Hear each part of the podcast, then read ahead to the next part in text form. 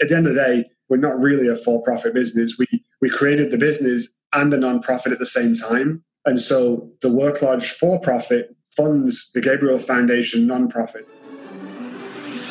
Do you want to learn effective ways to build relationships, generate sales, and grow your business from successful entrepreneurs, startups, and CEOs without listening to a long, long, long interview?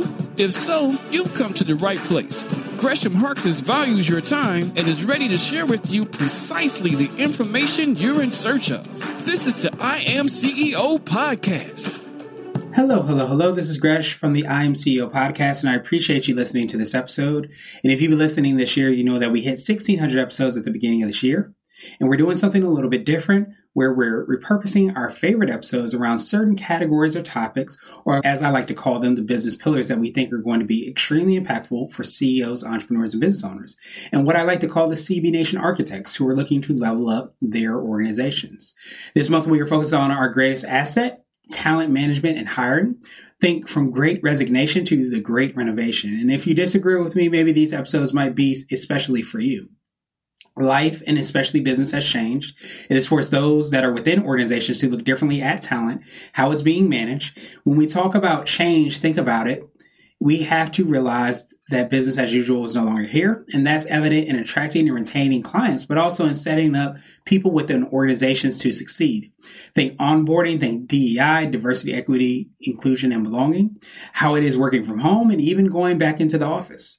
Things are different. And this month, we are going to explore these topics by featuring CEO hacks and CEO nuggets, but also interviews that focuses on these changes and how organizations can make sure they care for and attract the most valuable asset, their people. Sit back and enjoy this special special episode of the I Am CEO podcast. Hello, hello, hello. This is Gresh from the I Am CEO podcast, and I have a very special guest on the show today. I have Mike Thakur of the Work Lodge. Mike, it's awesome to have you on the show. Well, hey, I appreciate the opportunity and I'm uh, looking forward to it. Me too. Me too. I'm looking forward to hearing more about you. So, first, I wanted to introduce Mike so you can learn a little bit more about him and all the awesome things that he's doing. So, Mike is originally from the UK, and we're not sure if it was Brisket or J.R. Ewing that brought him here, but he got to Texas just as fast as he could. Retail, B2B, nonprofit, and hostage negotiation. That's Mike's background. Is it isn't quite varied as the hairstyles he wears. He's bald. And sure, he's a little workaholic, probably eats a little too much curry and mixes beer with Sprite. It's called a shandy. But he eats, sleeps, and dreams about how he can change lives for the members of the Work Lodge and their businesses as well, as well as the less fortunate in society. Mike, are you ready to speak to the IMCEO community? I'm ready. Awesome, awesome, awesome. I wanted to expound a little bit more on upon your CEO story and hear what led you to start your business. So, as you can tell from my background, I've done a few different things in life. And, and most recently, before this, I was the chief operating officer for a security company. We were based here in Houston. Most of our clients were not in Houston. So, I used to travel quite a lot. And when I was home, um, we didn't have a centralized office. We were, we were famous for kidnap, for ransom, and extortion. So, a lot of what we did was pretty sensitive. And so, I worked from home for about four or five years. And it slowly just got worse and worse. And so, one day I thought, I'm going to go get somewhere to work from and I, I can't go sit in Starbucks or, or do something like that because of the kind of conversations we have. And so I, I wound up in a what is now I would call a traditional executive suite type space. I didn't, I didn't know executive suites existed. I didn't know anything about commercial real estate. And so I'm standing in this office, and the lady's looking at me, telling me it's 800 bucks a month, and all the walls are drywall, the door's solid wood, and I'm, I'm standing there thinking, this is what solitary confinement must feel like. All right. Why would I pay 800 bucks a month to do this? I went home and I said, honey, I don't know a whole lot about real estate, but I, I got to believe I couldn't do a worse job than that. So I'm thinking I should go build something. And so we started to think about it. And it was about six months or so before one day I, stumbled across a co working space. I was at Seattle doing a case out there. And, and, I, and I see this co working space and I walk in. I'm standing there thinking, oh my word, these guys have built exactly what I was talking about.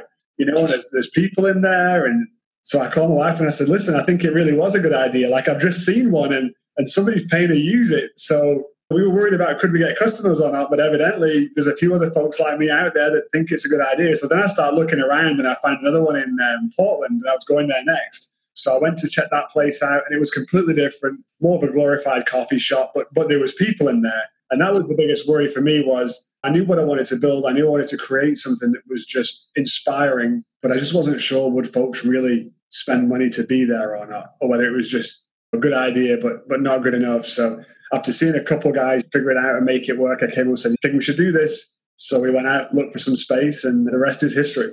Awesome, awesome, awesome. Yeah, this idea, like you not sure if your idea actually has customers or people that are actually going to pay for it, but you being able to see those co-working spaces, you saw that hey, these are people that are actually interested in that. So I think it's awesome to hear your story and how you evolved into actually building your company. So I wanted to drill down a little bit deeper and hear a little bit more about what you guys are doing to help support the members and the people that are coming to the Work Lodge. Yeah, so obviously co-working is a fashionable thing right now. I don't know that I'd describe us as a true co-working space. with a hybrid and we think of ourselves as being a, a workspace provider. And so that entails some co-working, it entails some private suites, it entails some team size suites for the meeting and conference rooms. So we've got a wide range of services there. And then we're in the process of layering onto that a whole suite of professional services so that we can remove as much friction as possible and let them just focus on business. As long as they're doing what they should be doing, we take care of the rest. And I always tell people, even if we only save you an hour a week, we just gave you back more than a working week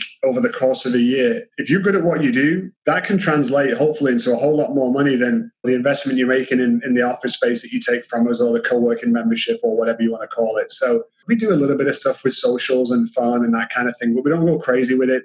We want to be respectful of, of the fact that they're working on their business and we don't want to be just running a frat house like some places have turned up. So we're, we're a little bit we're a little bit classier than that. That's probably a good way to put it and and it seems to be working. People resonate. They like what we do, and they like the very organic, you know, subtle nudging that that our staff are, are trained in in helping make those connections and helping them figure out who the other guy is down the hallway that's dealing with the same thing they are, or who just who just did deal with it and now they can give them some wisdom and some some guidance and, and just seeing those connections get made, especially between people from completely different industries, that would never happen if they weren't in a space like this.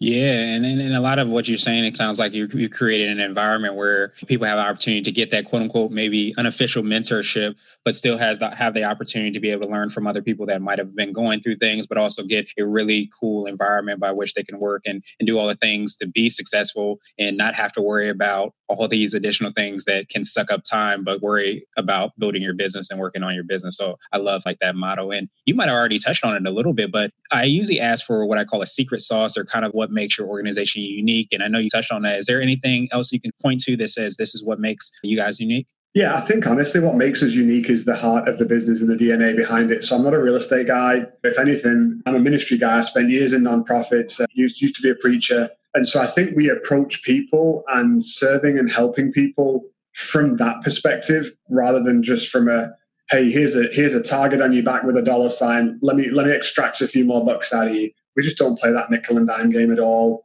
And, and, I think that translates through. We're built on core values. We talk constantly with the staff about being authentic, being passionate, being generous with our time and our knowledge, being humble, and being a little bonkers, having a little personality. I think it translates really clearly in the way that we interact with our members, in the way that we look after them. And so, is it tangible? Is it something that's easy replicable? Probably not. It takes a lot of work and a lot of effort, but does it make us a little different? yeah, I think I think fundamentally our approach to people and what we're doing with the business is completely different. At the end of the day, we're not really a for-profit business. We we created the business and a non-profit at the same time. And so the Work Lodge for-profit funds the Gabriel Foundation non-profit. And we're very we're very open about that. When you walk in, I'm looking at a 10 foot by 15 foot mural on my wall with pictures of smiling kids from the first orphanage we built in India last year you can't walk past it without missing it. It's it's right in front of you, and I think that's very different than a company that's just sat there to make a buck. If I wanted to make a buck, there's easier ways to do it than this. Yeah, yeah. I feel like that's when things go to an entirely different level is when you have you have the dollars and cents and that's important when you're building a business or even running a nonprofit. But when you're able to have that kind of heart-centered pull that you talked about, where you have a reason or a very strong purpose for the foundation that you guys have, that's when things to me go to another level and you get probably that awesome environment that you guys have have in place. What I wanted to do was switch gears a little bit and ask you for what I call a CEO hack. A CEO hack could be an app or a book, but the idea is it's something that makes you more effective and efficient as a business owner. Yeah, I saw the question when, when I got the little cheat sheet when we first talked, and I've been backwards and forwards on what would be this awesome nugget that would just make everybody's world rock. And I don't know that I really have anything super special here, but I use I use my Google stuff real heavy Gmail, the calendar, the notes. That's my go-to, and it's simple. It keeps me organized. I know it's not sexy, and everybody probably uses it too, but I stick with it. It tells me where I'm supposed to be. It tells me what I'm supposed to be doing. It helps me get my thoughts in there, and it's always at my fingertips. And that's that's about as good as I've got on that one. Hey, that's a good app. I swear by my Google Calendar and everything else as well. So sometimes it's the simple things that help you keep the peace of mind, like you talked about with your staff and everybody there, where you don't have to worry about all those additional things, whether you lost something or whether that email went through, because everything's taken care of from a Google standpoint. So I think that's a phenomenal CEO hack, and it may not be sexy, but I use it just as strongly. so I love that CEO hack. So now I wanted to ask you for what I call a CEO nugget. And this might be more of a word of wisdom or a piece of advice that you might have for a CEO, entrepreneur, business owner. So when we talk to our staff and try and help them understand what does success look like, and you probably saw it in my in my email signature, I, I tag everything with be amazing. And, and for us, if we get all of our core values right, all of the DNA of who we are, it's going to deliver this, um, whatever amazing this is. And so I think when I'm thinking about a, a golden nugget or, or, some advice to other business owners or entrepreneurs, chase greatness. Don't don't chase average. Don't chase mediocrity. Don't don't do a crappy job. Don't just taste the dollars. If you decide to make a buck, dude, go just go work for someone else. Could, can you do it? Yes. Is it the right thing to do? And I think that's the key. No, it's not. So do the right thing. Be great. Just be amazing. That would be my best advice. I love that. And that definitely hits home. Don't be average. Just go on and, and, and do and be the best that you can be and blaze trails and, and make, the, make an impact upon the world. So I think that's awesome. And now my, my absolute favorite question, which I, which I call like the definition of being a CEO. So I want to ask you specifically, what does being a CEO mean to you? So I think for me, there's, there's, there's two sides to this coin. For my staff and my team, it means leading well. And I want to make sure that that I invest in them in every way that I can. If I can coach them better, if I can encourage them more, if I can spur them on to just be better versions of themselves, that's my job as their leader is to just bring out the best in them. And I think second from that, and it kind of rolls on a little bit, is also for our members and the folks we serve and help. Inevitably, they they see me in action, they see me interacting with other people. And so how can I inspire them? Obviously, it's not my job to to coach every single member we've got. I'm not saying that, but just by our example, by what we do and how we do it, can I inspire them to just to just shoot a little higher, to think a little different, to, to go beyond themselves or out of their comfort zone? I'm very conscious that anybody in, in a, in a leadership role, and especially as a CEO of a company where you interface with people on a regular basis, people are going to watch. So pay attention to what they're watching. I love it. I love it. And, and by you creating that environment and that culture, I think that definitely spills down whether or not you're doing direct mentorship or direct advice, or if somebody's just at your your space as well, because that definitely helps out as that. So, Mike, I, I, truly appreciate you for taking some time out of your schedule. What I wanted to do was pass you the mic, so to speak, to see if there's anything additional you want to let our readers and our listeners know, and how best people can get a hold of you and hear more about the Work Lodge. I think if you want to know more about the Work Lodge, you can go check out the website. It's just theworklodge.com. We've got Facebook and LinkedIn and Instagram and all that kind of fun stuff. So if you do social, you can find us on there too. I think anything additional is a lasting thought. Entrepreneurship's amazing. And, and I think business can change the world if it's done the right way and if we set the right kind of goals. And so I think my best advice to a, a, a younger entrepreneur or someone thinking about starting something up is don't underestimate what impact you can have and what difference you can make even if even if we only change one of our taglines is is workspace changing lives. And sometimes i wonder if it's a little corny but but we actually really do. We change the lives of our members when we help them be more successful and encourage them when they're down and connect with other people that can help them. We change the lives of the folks we help through the, the nonprofit. Do i change millions of lives? No. But does it really matter? If i change one this year or two it's one or two more than last year. And and it made a whole lot of difference to them. So even as you may be starting out thinking about doing something, think bigger, think beyond yourself, think about what impact can this business have?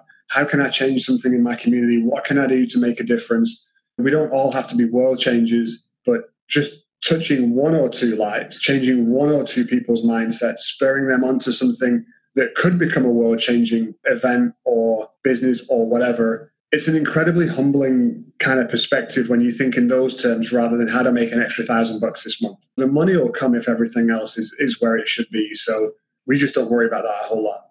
Makes perfect sense and I, I, think it's awesome what you what you're doing and what you all are doing. And sometimes when you create that ripple effect even if it's just one or two people those one or two people can turn into three people turn into 10 people. Next thing you have made an impact and made a ding in the world. So I, I appreciate you for all you're doing mike and and i appreciate the time obviously you took today and i hope you have a phenomenal rest of the day. Awesome. Thanks Gresh. Thank you for listening to the I Am CEO podcast powered by Blue 16 Media. Tune in next time and visit us at iamceo.co.